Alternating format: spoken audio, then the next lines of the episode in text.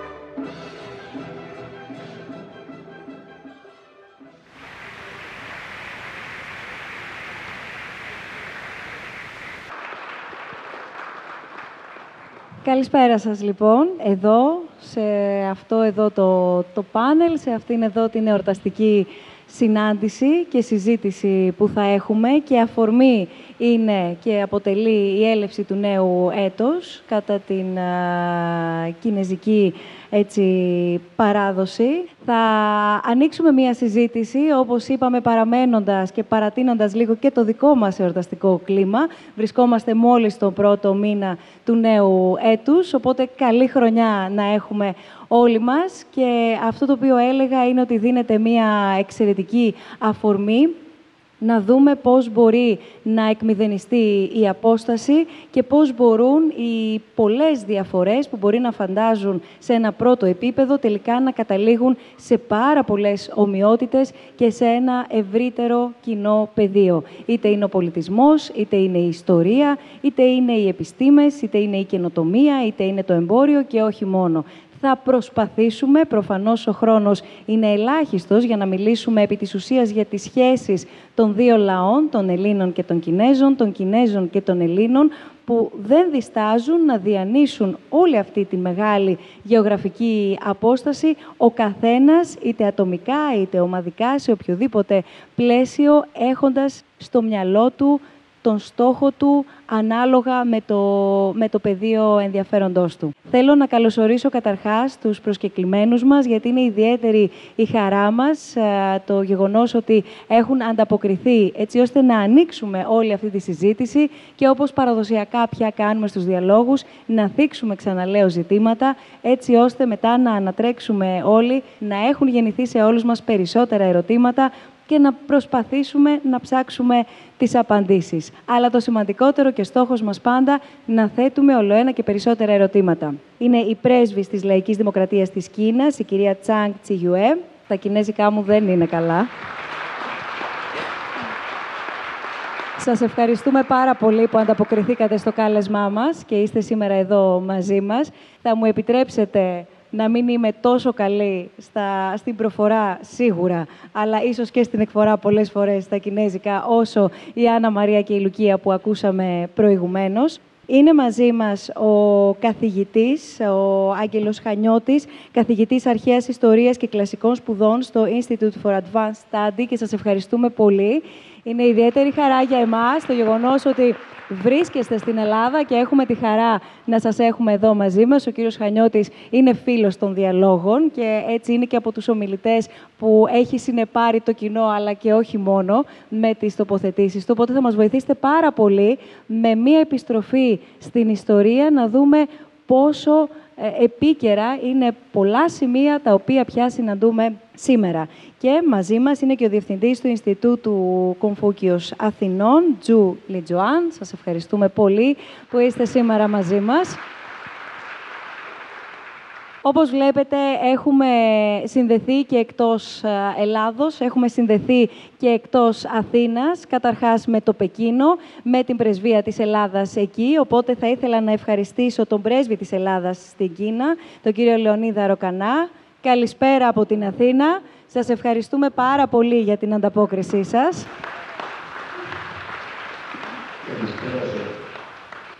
Η κυρία Λούο Τόνια, καλλιτέχνης και έχει πολλά και ενδιαφέροντα να μας πει. Είναι επίσης εκεί μαζί σας και σας ευχαριστούμε πολύ που ανταποκριθήκατε και εσείς, κυρία Λούο. Ένας άνθρωπος που αγαπά πάρα πολύ την Ελλάδα, τον ελληνικό πολιτισμό, με οικογενειακή παράδοση, θα μου επιτρέψετε να πω σε, σε αυτό. Μεταξύ άλλων, έχετε σπουδάσει στην Ελλάδα και έχετε επικεντρωθεί στο αρχαίο ελληνικό δράμα. Οπότε, σίγουρα στο κομμάτι του πολιτισμού, πια και στις μέρες μας, και όχι μόνο ιστορικά και διαχρονικά, θέλουμε να, να ακούσουμε και να μας φέρετε και παραδείγματα και από τη δική σας εμπειρία. Καλώς ορίσατε και εσείς. Μαζί σας εκεί στην ελληνική πρεσβεία βρίσκεται και ο Βασίλης Τρίγκας και σας καλωσορίζουμε και εσάς κύριε Τρίγκα, co-founder of the Center for Strategic and Economy Studies of the New Silk Road. Εδώ θα δούμε λοιπόν πώς σιγά σιγά ανοίγονται οι, οι δρόμοι, ανοίγονται πια, όπως έλεγα και κατά την εισαγωγή, τα πεδία που παρουσιάζεται ένα πολύ έντονο ενδιαφέρον, αλλά και μία έντονη δραστηριότητα τόσο από τους Έλληνες όσο και από τους Κινέζους. Οπότε σε λίγο θα έχουμε τη δυνατότητα να δούμε και τον κύριο Τρίνκα. Δεν είμαστε όμως μόνο στην Ελλάδα και στην Κίνα. Έχουμε φτάσει και στον Καναδά και θα ακούσετε σε λίγο γιατί. Να καλησπερίσω τον Δημήτρη Κράλη που είναι μαζί μας. Καλώς ορίσατε κύριε Κράλη, Acting Director στο SNF Center for Hellenic Studies στο Πανεπιστήμιο Simon Fraser στον Καναδά γιατί εδώ πια όταν θα μπούμε στο ακαδημαϊκό κομμάτι θα δούμε το ενδιαφέρον όχι μόνο Ελλήνων ή Κινέζων στο να μάθουν τη γλώσσα, αντίστοιχα, ο ένας του άλλου, αλλά όπως ανέφερα πριν και με την κυρία Λούο, που αποτελεί ένα παράδειγμα, πλέον δεν είναι λίγες οι περιπτώσεις που επιλέγουν είτε ένα μέρος είτε όλες τις σπουδές τους να τις πραγματοποιήσουν, να τις ε, υλοποιήσουν στη μία ή στην άλλη χώρα. Uh, thank all of you for coming. Thank you. And I really wanted to, uh, first of all, thank the Stavros Niakos uh, Foundation for organizing this dialogue, focusing on the Chinese New Year. Uh, the Chinese New Year is actually the, uh, the most important holiday uh, for, for China, for Asia, and for many other countries. And well, during this period, you will see a lot of red uh, because we believe that the red can bring happiness, good fortune, a lot of good luck. So I hope that starting from next week, you'll be all wearing something red or having some red decorations at your home. Uh, that will bring a lot of good luck. And also, um, the, as you know, that we have, uh, according to our tradition, we have the 12 zodiac animals. Uh, so starting from the 5th of February this year, we are entering the year of the pig. Uh, so that's why we have the pig everywhere. Uh, the pig is a very um, lucky and very adorable an- animal. Uh, so we believe that uh, this year will bring a lot of good luck, happiness, peace, uh, prosperity for all of us. Uh, well, there are a lot of things to talk about the Chinese Spring Festival, uh, but I think I'll just give you uh, three R's. Um, well, the first R that is to characterize the Chinese New Year is reunion. I think this is probably the most important feature for this holiday uh, during the Chinese New Year, uh, right now for us, it's we're going, everybody's going to have a seven-day holiday, a week-long holiday. Uh, you are not only will be having a feast, uh, having a, a, gathering with your, your um, nucleus, small family, but you will be returning to your hometown, uh, meeting with your parents, your grandparents. So uh, for starting from this week, there will be a lot of people traveling back and forth. Uh, because today many people go to university in the cities or work in the cities, but they all have to return to their hometown. Uh, because in our tradition, I think it's uh, similar to the Greek tradition, uh, family is very, very important. So uh, at least uh, once a year, you have to see your grandparents, your great great grandparents, and, uh, and the extended family, and also close friends and neighbors. so I'm hoping that with all these uh, introductions and presentations and celebrations. Uh, I hope that the Greek people, all of you, could celebrate this holiday uh, with us together and Happy New Year. Thank you. Σας ευχαριστούμε πάρα πολύ. Αναρωτιέμαι και θα έρθω αμέσως μετά, κύριε Χανιώτη, σε εσάς, αφού πρώτα ε, ρωτήσω τον κύριο Λιτζουάν για τον ρόλο των συμβόλων παραδοσιακά στην κινέζικη κουλτούρα. Βλέπουμε να υπάρχουν πολλά σύμβολα είτε στους παραδοσιακούς εορτασμούς και όχι μόνο. Οπότε θα είχε έτσι αξία να μας επισημάνετε ποιος ο ρόλος αλλά και με ποιο τρόπο διατηρεί διαχρονικά η Κίνα τα σύμβολα στην παράδοσή της. Και αμέσως μετά, για να ολοκληρώσω και το ερώτημα, ε, κύριε καθηγητά, αναρωτιόμουν αν ανατρέξει κανείς στην αρχαία Ελλάδα, αν κατά τον ίδιο τρόπο που βρίσκουμε κάποιες κοινέ αξίες, όπως ακούσαμε την πρέσβη να αναφέρει, μπορούμε να εντοπίσουμε και κάποιους κοινούς συμβολισμούς ή κάποια κοινά σημεία ως προς τον εορτασμό του νέου έτους. Αλλά κύριε Λιτζουάν, σας ακούμε. Καλησπέρα σας, κυρίες και κύριοι. Good evening, ladies and gentlemen. Um, I'm very much honored to be here to give a presentation of a Chinese festival concerning the uh, Chinese Spring Festival, we have, uh, uh, you know, actually a lot of uh, detailed customs to talk about. In some provinces, in some regions, from the on the day of uh, Little Year, Little Year, that is the 23rd day of, uh, oh, sorry, that is actually the 12th month, 12th months of Chinese lunar calendar.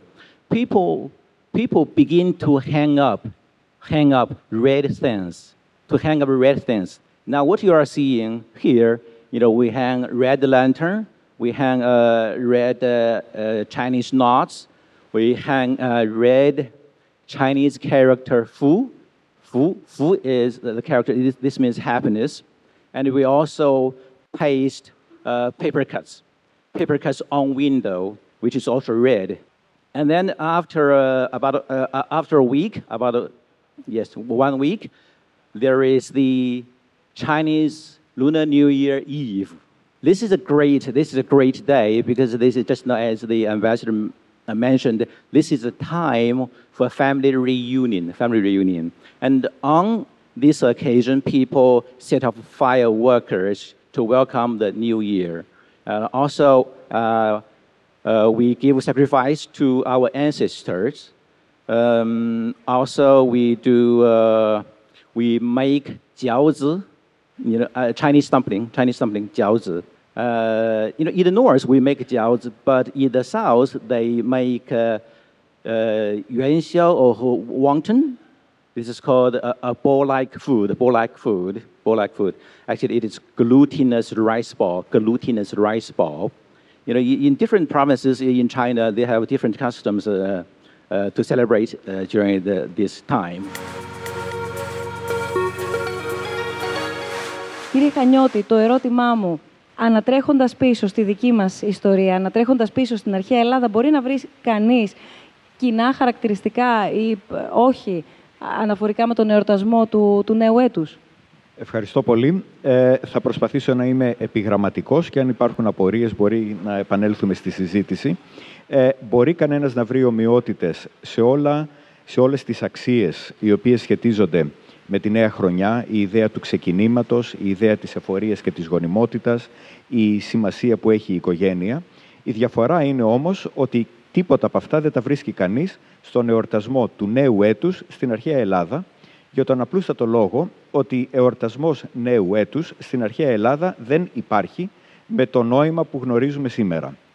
Ξεκινάει φυσικά μια νέα χρονιά, αλλά το ξεκίνημα της νέας χρονιάς στην αρχαία Ελλάδα είναι κυρίως μια πολιτική πράξη, είναι η μέρα που οι ετήσιοι αξιωματούχοι αναλαμβάνουν τα καθήκοντά τους.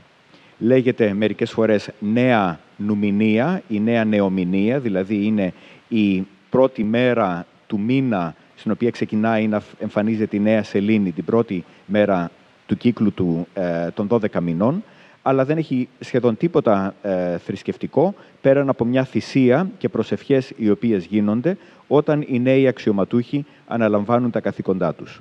Υπάρχουν κάποιες ομοιότητες στο συμβολισμό. Ε, θα ήθελα να συμπληρώσω ότι και εγώ είμαι ανήκω στο ζώδιο του Χείρου και έτσι με μεγάλη χαρά ήρθα στην ε, σημερινή ε, εκδήλωση. Και φυσικά και οι αρχαίοι Έλληνες συνέδεαν το χείρο με γονιμότητα και εφορία, αλλά όχι με τη νέα χρονιά, αλλά περισσότερο με τη λατρεία της Δήμητρας. Είναι το κατεξοχήν ζώο το οποίο προσφέρεται σαν θυσία στη Δήμητρα. Υπάρχουν επίσης και ομοιώματα μικρών γουρουνιών, τα οποία ε, προσφέρονται σε ιερά. Και γενικά το γουρουνάκι είναι ένα ξεαγάπητο ζώο. Όσοι από εσάς είχατε έρθει στην έκθεση για τα συναισθήματα που είχε γίνει πέρσι στην Ακρόπολη, θα είχατε δει τον στάρ της έκθεσης, που ήταν το επιτύμβιο επίγραμμα για ένα γουρουνάκι που είχε σκοτωθεί σε τροχαίο ατύχημα γύρω στο 200 μετά Χριστού ε, στην ε, Έδεσα. Και είναι ένα πολύ συγκινητικό επίγραμμα. Πέραν από αυτές τις ομοιότητες υπάρχουν όμως μεγάλες διαφορές. Και ξεκινάω από το κόκκινο χρώμα. Φόρεσα και μια γραβάτα η οποία έχει κόκκινο χρώμα, ε, όχι επειδή συσχετίζεται με το χρώμα του νέου έτους, αλλά επειδή είναι η γραβάτα του Northeast Normal University στο Changchun, στο οποίο διδάσκω ε, από πέρσι ε, τα καλοκαίρια μαθήματα αρχαίας ελληνικής επιγραφικής.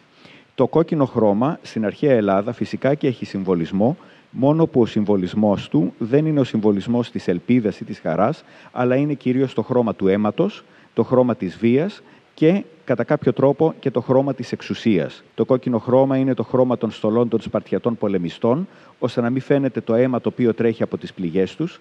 Το κόκκινο χρώμα είναι το χρώμα που ξεχωρίζει τον ιερέα, ο οποίος πρόκειται να κάνει μια θυσία σε μια γιορτή, όταν όλοι οι πολίτες φοράνε λευκά ρούχα. Λευχημονήν είναι η λέξη η οποία χρησιμοποιείται στους σχετικούς ιερούς νόμους.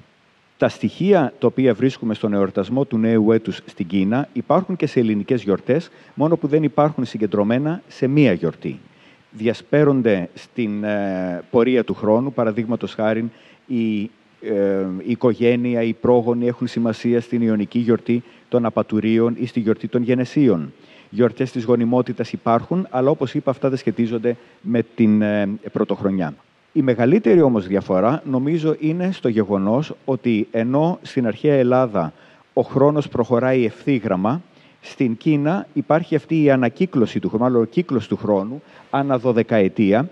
Ε, υπάρχουν κύκλοι ε, ε, ημερολογιακοί και στην αρχαία Ελλάδα, εκτός από το χρόνο, από τον κύκλο των 12 μηνών του έτους, υπάρχει και ο μετονικός κύκλος των 19 ετών, ο οποίος όμως είναι ένα καθαρά αστρονομικό, ένας αστρονομικός υπολογισμός, ώστε το σε ελληνιακό και ηλιακό ημερολόγιο, το οποίο χρησιμοποιείται στην αρχαία Ελλάδα, να συμπίπτει με την πραγματική πορεία του χρόνου και κάθε 19 χρόνια συμπληρώνεται ένας κύκλος 235 κανονικών μηνών, ώστε να συμπίπτει, ε, να συμπίπτει η πορεία των εποχών με το ε, ημερολόγιο. Εδώ θα σταματήσω. Είναι τόσο ωραία εντωμεταξύ όλα, όλα όσα, όσα ακούμε και τόσο μεγάλο το, το ενδιαφέρον τόσο στα κοινά σημεία όσο και στις ακραίες αντιφάσεις όπως το κόκκινο για παράδειγμα που, που αναφέρατε και όχι μόνο. Κύριε Πρέσβη, να σας ακούσουμε, να ακούσουμε λίγο την Ελλάδα από την Κίνα, από το Πεκίνο και αφού έτσι ακούσουμε όλα όσα έχετε να προσθέσετε, ακούγοντας και εδώ τους συνομιλητές να, να τοποθετούνται, να μπούμε σιγά σιγά και στο τι εσείς και από τη δική σας εμπειρία, από τη δική σας πλευρά και από τη δική σας σκοπιά παρατηρείτε και εντοπίζετε ως κοινό χαρακτηριστικό ή ως κοινό πεδίο ευρύτερα μεταξύ πια των δύο λαών. Να έρθουμε λίγο στους ανθρώπους, να δούμε Έλληνες και Κινέζοι που συναντιούνται καταρχάς σε ό,τι αφορά στο, στον πολιτισμό αλλά και την ιστορία τους. Ε, ήθελα να πω ότι ε, και εδώ βεβαίως βλέπετε φοράμε και εμείς κόκκινα όπου μπορούμε και εγώ φοράω κόκκινη γραβάτα και Ε, το κόκκινο εδώ θεωρείται και χρώμα το οποίο, όπως σωστά είπε η πρέσβη της Κίνας, ε, ουσιαστικά βοηθάει στην, ε, στον εξωστρακισμό ε, των, των κακών πνευμάτων και γενικώς του κακού.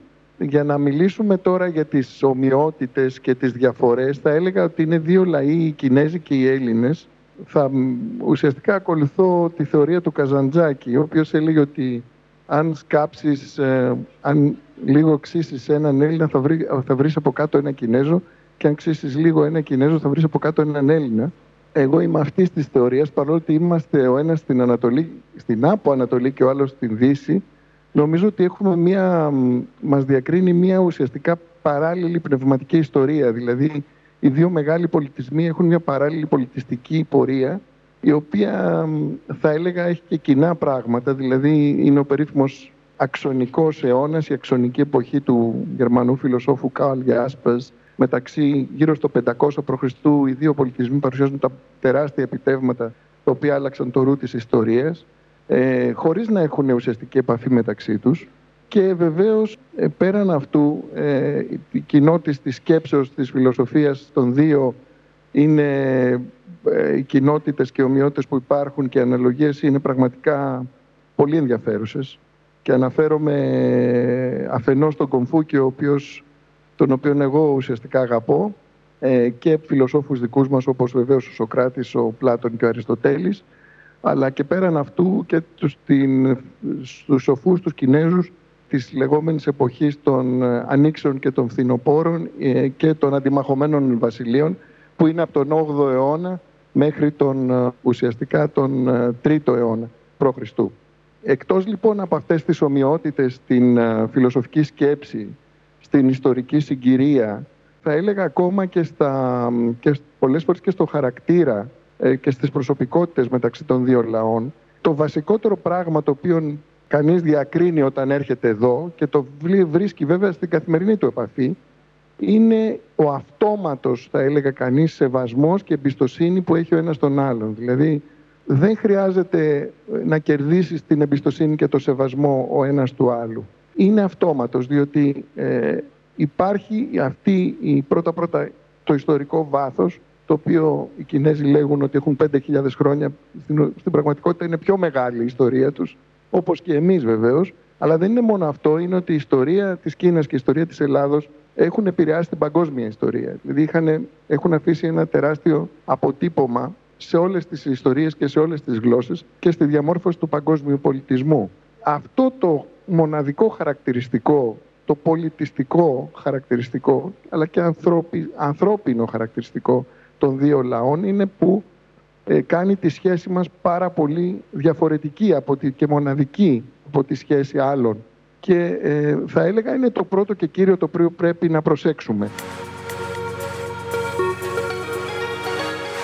Ας πάμε λοιπόν στο κομμάτι της εκπαίδευσης, στο κομμάτι της παιδείας. Να ανοίξουμε λίγο σιγά σιγά κύριε Κράλη και θέλω να ακούσουμε εσάς σε αυτό το σημείο, να μεταφερθούμε στον Καναδά, να μας εξηγήσετε καταρχάς γιατί έχουμε μεταφερθεί στον Καναδά ενώ συζητάμε για την Αθήνα και το Πεκίνο, την Ελλάδα δηλαδή και την Κίνα. Έχει ιδιαίτερα μεγάλο ενδιαφέρον το έργο το οποίο παράγεται εκεί και έχετε πολύ μεγάλη εμπειρία στο να μας μεταφέρετε από τα δικά σας μάτια και από τη δική σας σκοπιά το ενδιαφέρον που εκδηλώνεται πια, ξαναλέω, στον ακαδημαϊκό τομέα. Το καλησπέρα σας από το Βανκούβερ, που έχει ξημερώσει πλέον. Ευχαριστώ πολύ για την πρόσκληση ε, στην ε, σημερινή ε, βραδιά. Στο Πανεπιστήμιο Σάμον Φρέιζερ, στο Τμήμα Ελληνικών Σπουδών του Ιδρύματος Σταύρος Νιάρχος, έχουμε ξεκινήσει περίπου μια δεκαετία τώρα μια προσπάθεια για την ανάπτυξη των, της συνεργασίας με ε, Κινέζους συναδέλφους που δουλεύουν τις ελληνικές σπουδές και την ελληνική γλώσσα στην Κίνα. Ε, ξεκινώντας ε, με σημαντική χρηματοδότηση του Ιδρύματος Νιάρχος, την ανάπτυξη διαδικτυακών εφαρμογών για την διδασκαλία της ελληνικής γλώσσας. Αρχίσαμε να προσφέρουμε μέσω συνεργασιών με κινέζικα πανεπιστήμια ε, μαθήματα ελληνικής ε, στην, ε, στην Κίνα. παράλληλα με αυτό, αρχίσαμε να δημιουργούμε μαθήματα πάλι σε διαδικτυακή πλατφόρμα για την προσφορά ελληνικού πολιτισμού σε φοιτητές που θα ενδιαφέρονταν στην Κίνα. Και όπως και οι συνομιλητές σας τόνισαν, υπάρχει πραγματικά ένα ενδιαφέρον στην, στην Κίνα για, την, για τον αρχαίο ελληνικό πολιτισμό. Και αυτό που προσπαθήσαμε βεβαίως να κάνουμε χρησιμοποιώντας τον, τον αρχαίο ελληνικό πολιτισμό είναι σιγά σιγά να τραβήξουμε τον ενδιαφερόμενο ε, Κινέζο φοιτητή και στα νεότερα. Ε, εγώ ίδιος είμαι βυζαντινολόγος. Τα μαθήματα που ε, δημιούργησα για τις βυζαντινές σπουδές χρησιμοποιούνται από τον συνάδελφό μου τον Ρωμάν, το ευρωπαϊκό του όνομα, Wu Peng, στο Πανεπιστήμιο Νανκάι στην Tianjin, στις δικές του τις τάξεις, σε μια μορφή ε, μεικτής χρήσης ε, διαδικτυακής εφαρμογής και ε, διδασκαλίας μέσα στην, ε, στην τάξη. Νομίζω πως είναι σημαντικό να σκεφτούμε την εμπειρία τόσο των Ελλήνων όσο και των Κινέζων ως μέλη της διασποράς. Από την αρχαιότητα ως σήμερα, Κινέζοι και Έλληνες ταξιδεύουν. Φανταζόμαστε τους εαυτούς μας ως ως ναύτες ε, με μεγάλη ναυτική παράδοση. Υπάρχει αντίστοιχη κινέζικη ε, παράδοση στον ε, Μεσαίωνα με τον ναύαρχο Τζάνχα που ταξιδεύει με τεράστιους στόλους σε όλο τον κόσμο. Και παράλληλα κοινότητες Ελλήνων και Κινέζων δημιουργούνται μακριά από, τις, μακριά από τη Μητροπολιτική Κίνα και, και Ελλάδα. Και εκεί υπάρχουν πολύ σημαντικές κοινές εμπειρίες. Στο Βανκούβερ που βρίσκομαι είμαστε περίπου 15.000 Έλληνες υπάρχει μια κινέζικη και κινέζο-καναδική κοινότητα στις 300 με 350 χιλιάδες. Και εκεί πλέον υπάρχουν ενδιαφέρουσες επαφές. Από εκεί μας έρχονται οι φοιτητές στην τάξη μας πλέον στο Simon Fraser ε, που ε, ζητάνε μαθήματα για μυθολογία και δείχνουν ενδιαφέρον. Και εκεί έχουμε Κινέζους φοιτητές που είναι πλέον στον Καναδά που θα θελήσουν να μάθουν την ελληνική γλώσσα. Ε, υπάρχουν τεράστιες ευκαιρίες για περαιτέρω ανάπτυξη ε, αυτού του πεδίου και βεβαίως υπάρχουν και σημαντικά ερευνητικά ζητήματα για εμάς τους ερευνητές. Ως βυζαντινολόγος ε, ενδιαφέρομαι για την ε, αρχαία και μεσαιωνική Κίνα ε, απλά γιατί είναι ένα κράτος το οποίο κάνει πράγματα με έναν τρόπο πολλές φορές αρκετά όμοιο με τον τρόπο με τον οποίο λειτουργεί το Βυζάντιο. Ε, οπότε οι τομείς στους οποίους μπορεί να υπάρξει μια συνεργασία, συζήτηση, διάλογος ε, είναι πάρα πολύ. Ε, σε εσάς θα ερχόμουν βέβαια, κύριε Χανιώτη. Θα ήθελα να ε, συμπληρώσω κάτι σε αυτά τα πολύ ωραία που είπε ο κύριος Κράλης, ιδίως για τη σημασία την οποία έχει μια σύγκριση ανάμεσα στο Βυζάντιο και την Κίνα και λόγω ε, ανάλογων ε, μορφών εξουσίας, τελετουργίας, γεωγραφικής επέκτασης, εμπορίου κλπ. Αλλά θα ήθελα ε, να έρθω σε ένα σημείο το οποίο νομίζω συνοψίζει διάφορα πράγματα τα οποία υπόθηκαν μέχρι αυτή τη στιγμή, δηλαδή την αγάπη των Ελλήνων και των Κινέζων για τη γνώση και το στοιχείο της διασποράς. Και θα αναφερθώ σε μια προσωπική μου εμπειρία. Όταν πήγα στη Χαϊδελβέργη ε, σαν καθηγητής το 1998, οι Έλληνες, ε, συγγνώμη, λάθος. Όταν πήγε σαν φοιτητής το 1982, η μεγαλύτερη ομάδα φοιτητών μετά τους Γερμανούς ήταν οι Έλληνες. Δέκα χρόνια αργότερα, όταν πήγα σαν καθηγητής, η μεγαλύτερη ομάδα φοιτητών ήταν οι Κινέζοι, η δεύτερη ήταν οι Έλληνες. Μόλις δόθηκαν οι δυνατότητες στους Κινέζους να μπορέσουν να ταξιδεύουν στην Ευρώπη και να ζήσουν στην Ευρώπη, το έκαναν όχι μόνο για εμπορικούς λόγους, οικονομικούς λόγους, για εστιατόρια κτλ., αλλά από την αγάπη για τη μάθηση και αυτό οδηγεί σε αυτές τις κοινότητες της διασποράς, που δεν είναι μονάχα κοινότητες εργαζομένων, αλλά είναι κοινότητες επιστημόνων, διανοουμένων ανθρώπων του πολιτισμού. Σας ευχαριστούμε πάρα πολύ, κύριε Χανιώτη. Κυρία Λούο, να δούμε λίγο η δική σας εμπειρία, τι έχει δείξει, αλλά και πώς γεννήθηκε πρώτα απ' όλα το, το ενδιαφέρον σας. Βεβαίως, ξαναλέω, όπως είπαμε και στην αρχή, αλλά ενδεχομένως μερικοί από όσους μας παρακολουθούν να μην γνωρίζουν, οπότε θα άξιζε να μας δώσετε έτσι μία, μία εικόνα του πώς γεννήθηκε η αγάπη σας για την Ελλάδα και εξελίχθηκε στο να εξειδικευτείτε και να επικεντρωθείτε πάνω στο αρχαίο ελληνικό δράμα. Ναι, ναι, καλησπέρα σε όλους και καλή χρονιά. Συνιεν Κουάιλε. Πραγματικά η, καλή, η ερώτησή σας είναι πολύ καλή. Πώς γέννησε αυτή η αγάπη, μάλλον όχι μου, αλλά μας, της οικογένειάς μας δηλαδή, προς την Ελλάδα και προς τον ελληνικό πολιτισμό.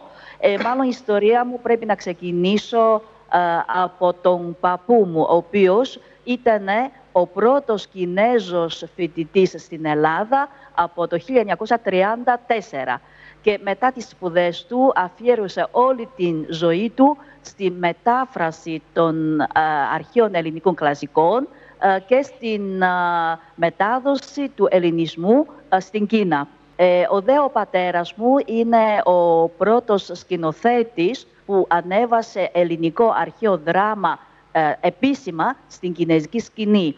Έτσι από αυτή τη οικογένεια μεγάλωσα μάλλον στο κλίμα, στην ατμόσφαιρα ε, του ελληνικού πολιτισμού. Και έτσι θεωρώ ότι είναι η μοίρα μου να έρθω στην Ελλάδα από το 1990 και έμεινα, σπούδαζα, δούλευα στην Ελλάδα, την οποία την θεωρώ δεύτερη πατρίδα μου. Θέλετε να μας πείτε το... Ευχαριστώ πολύ.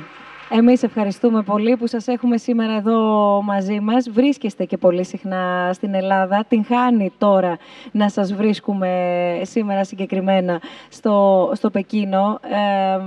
να πούμε το, το όνομά σας. Άκουσα νωρίτερα τον κύριο Κράλη που αναφέρθηκε σε, ε, σε ένα συναδέλφό του και χρησιμοποίησε το ευρωπαϊκό όνομά του και το όνομά του στα κινέζικα. Οπότε να μάθουμε και το δικό σας όνομα, γιατί το Τόνια είναι το ευρωπαϊκό, αν θα μπορούσε μπορούσαμε να το πούμε έτσι, δεν ξέρω, εσείς θα μας πείτε. Ναι, βεβαίως. Έχω βαφτιστεί στην Ελλάδα και το όνομά μου είναι Εντονία Αθηνά. Ε, το κινέζικο Άρα, ε, το κινέζικο, μου ναι. είναι Λουο Τόγκ.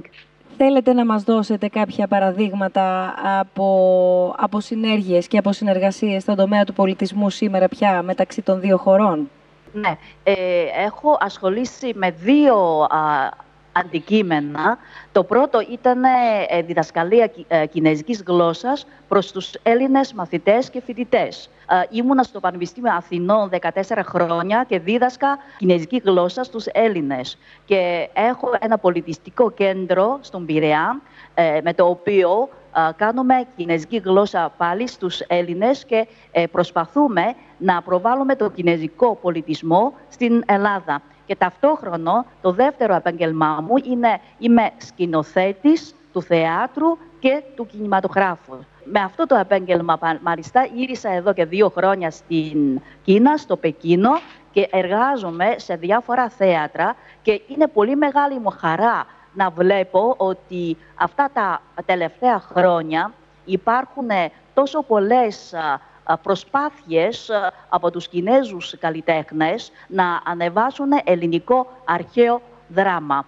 Ε, και μάλιστα και εμείς ε, ετοιμάζουμε τώρα ένα ντοκιμαντέρ με τον τίτλο «Αρμονία μέσα σε διαφορές». Είναι ακριβώς όπως ο σημερινός διάλογος. Να συζητάμε στο ντοκιμαντέρ την διαφορά και τα κοινά στοιχεία των δύο μεγάλων πολιτισμών της Κίνας και της Ελλάδος. Είναι πρώτη φορά μάλιστα στον χώρο της τηλεόρασης και του κινηματογράφου να συγκρίσουμε τους δύο αρχαίους ε, πολιτισμούς και να παρουσιάσουμε τα κοινά στοιχεία των δύο ε, χωρών. Πιστεύω ότι με αυτό το ντοκιμαντέρ θα συζητήσουμε το παρελθόν μας, τη ιστορία μας, αλλά και θα συζητήσουμε το σήμερα, το παρόν μας, με σκοπό να βρούμε ποιο θα είναι το μέλλον των δύο αρχαίων πολιτισμών.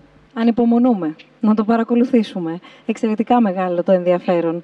Και κύριε Πρέσβη, κύριε Ροκανά, από όλα αυτά τα πολύ ωραία που, που ακούμε γύρω από τον πολιτισμό, γύρω από την τέχνη, γύρω από την ιστορία, να έρθουμε λίγο και στο άλλο κομμάτι, στο κομμάτι της οικονομίας, στο κομμάτι των επενδύσεων, στο κομμάτι και της καινοτομίας, αν θέλετε, και να δούμε εδώ και με αφορμή, εγώ θα έβαζα στο τραπέζι και τα χρόνια που μεσολάβησαν, τα χρόνια της οικονομίας οικονομικής κρίσης που έπληξε τη χώρα μας, να δούμε ποια η δραστηριότητα ούτως ή άλλως σε αυτούς τους τομείς των δύο χωρών, αλλά και ποια η, η σχέση, αν θέλετε, επειδή απασχόλησε αρκετά την επικαιρότητα των δύο χωρών, ξαναλέω τα χρόνια της κρίσης για την Ελλάδα. Ε, ακόμα και σε περιόδους όπως η περίοδος μετά το 2009, το 2008-2009 που αρχίζει η κρίση στην Ελλάδα, οι σχέσεις με την Κίνα δεν παρουσίασαν κάμψη, αντιθέτως παρουσίασαν άνθηση και ε, στον επενδυτικό τομέα έχουμε ε, σαφώς διαφορετική, ε, ας το πούμε έτσι,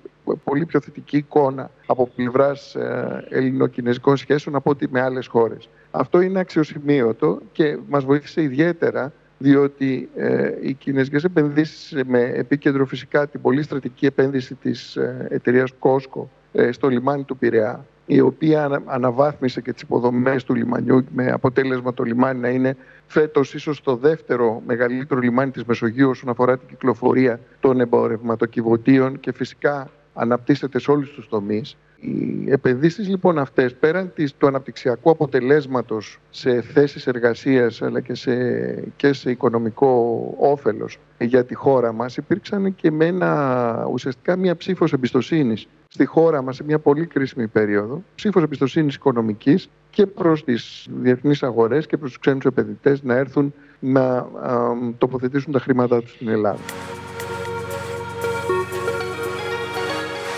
Θέλω να, να, να ακούσουμε από τη δική σας πλευρά και επίσημα για ποιο λόγο αναρωτιέται κάποιος και από πού προκύπτει ή από πού ενισχύεται, αν θέλετε, αυτό το ενδιαφέρον σε μια χώρα που αντιμετωπίζει τις δυσκολίες τις οποίες δεν χρειάζεται εγώ αυτή τη στιγμή να περιγράψω. Πρώτα απ' όλα τις έχουμε ζήσει και νιώσει καλά όλα αυτά τα χρόνια. Αλλά θα βάλω στο ερώτημά μου και τους καχύποπτους. Θα βάλω στο ερώτημά μου και όσους ε, επέκριναν αυτή την εξέλιξη για να μας δώσετε μια συνολική απάντηση.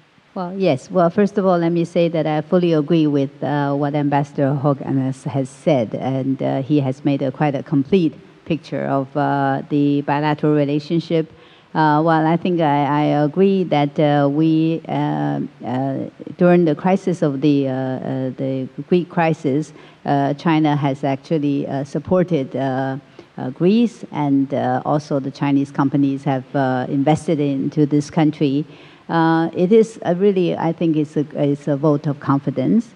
Uh, I actually remember that uh, actually in 2010, uh, when uh, the Greece economy was just facing uh, great difficulties, Chinese premier, then at that time, came to visit, and also he delivered a speech in your parliament, and saying that we must have confidence and work together to overcome the challenges. So I think you know we we understood even at that time that the um, the Greek people were uh, undergoing some difficulties, and uh, we had confidence in uh, Greece, in the Greek people. And, uh, and we have experienced many hardships. We know what it was like. And so we tried uh, to help uh, in every way we can. And I think today, the relationship has been uh, going on very well, and I think it's been a very good example of a win-win uh, cooperation. So I think, uh, as you said, uh, that uh, there has been suspicions as to China and Greek relationship. I just wanted to say that because this is, is a relationship of a win-win situation, a win for all. It benefited not just the Chinese people, but the, um, uh, the Greek um, economy and the society just to give you an example, uh, when ambassador talked about the Piraeus port, uh, the Piraeus uh, port has not only been uh, making good you know, business achievement, but it has created jobs uh, for the uh, local people. So I think at least you know, about 10,000 indirect jobs are created.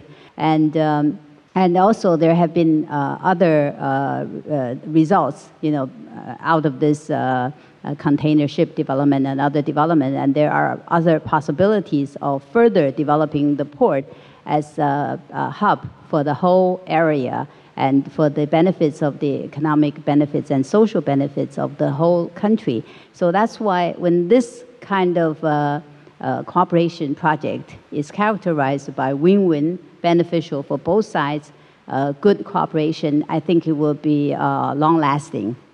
I know some of you do not uh, know the existence of uh, Confu- Athens Business Confucius Institute and do not even know the existence of uh, Confucius Institute in the world. Well, actually, uh, Confucius Institute, the first Confucius Institute.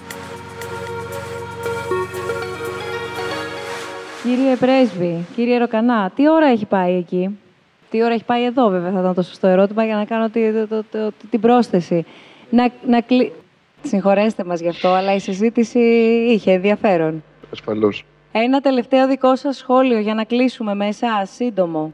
Ευχαριστώ πολύ για την ευκαιρία και πάλι και συγχαρητήρια στο Ίδρυμα Νιάρχος. Εγώ θα πω δύο πράγματα σχετικά με τη γενικότερη πορεία της Κίνας, από τα οποία μπορούμε να μάθουμε πολλά. Θεωρώ ότι η Κίνα είναι ένα, στην ιστορία ένα μοναδικό παράδειγμα χώρας, ειδικά μετά το 1949, η οποία παρουσίασε τέτοια ηλικιώδη, εκρηκτική ανάπτυξη σε όλους τους τομείς ε, και η οποία βασίστηκε κατά κύριο λόγο κομφουκιανικά βέβαια απολύτως ε, στην εκπαίδευση. Ε, νομίζω ότι τώρα βρισκόμαστε σε μια νέα εποχή, ε, την ονόμασα τέταρτη βιομηχανική επανάσταση, άλλοι τη λένε ψηφιακή εποχή, η ψηφιακή επανάσταση. Είμαστε σε μια νέα εποχή, σε αχαρτογράφικτα νερά.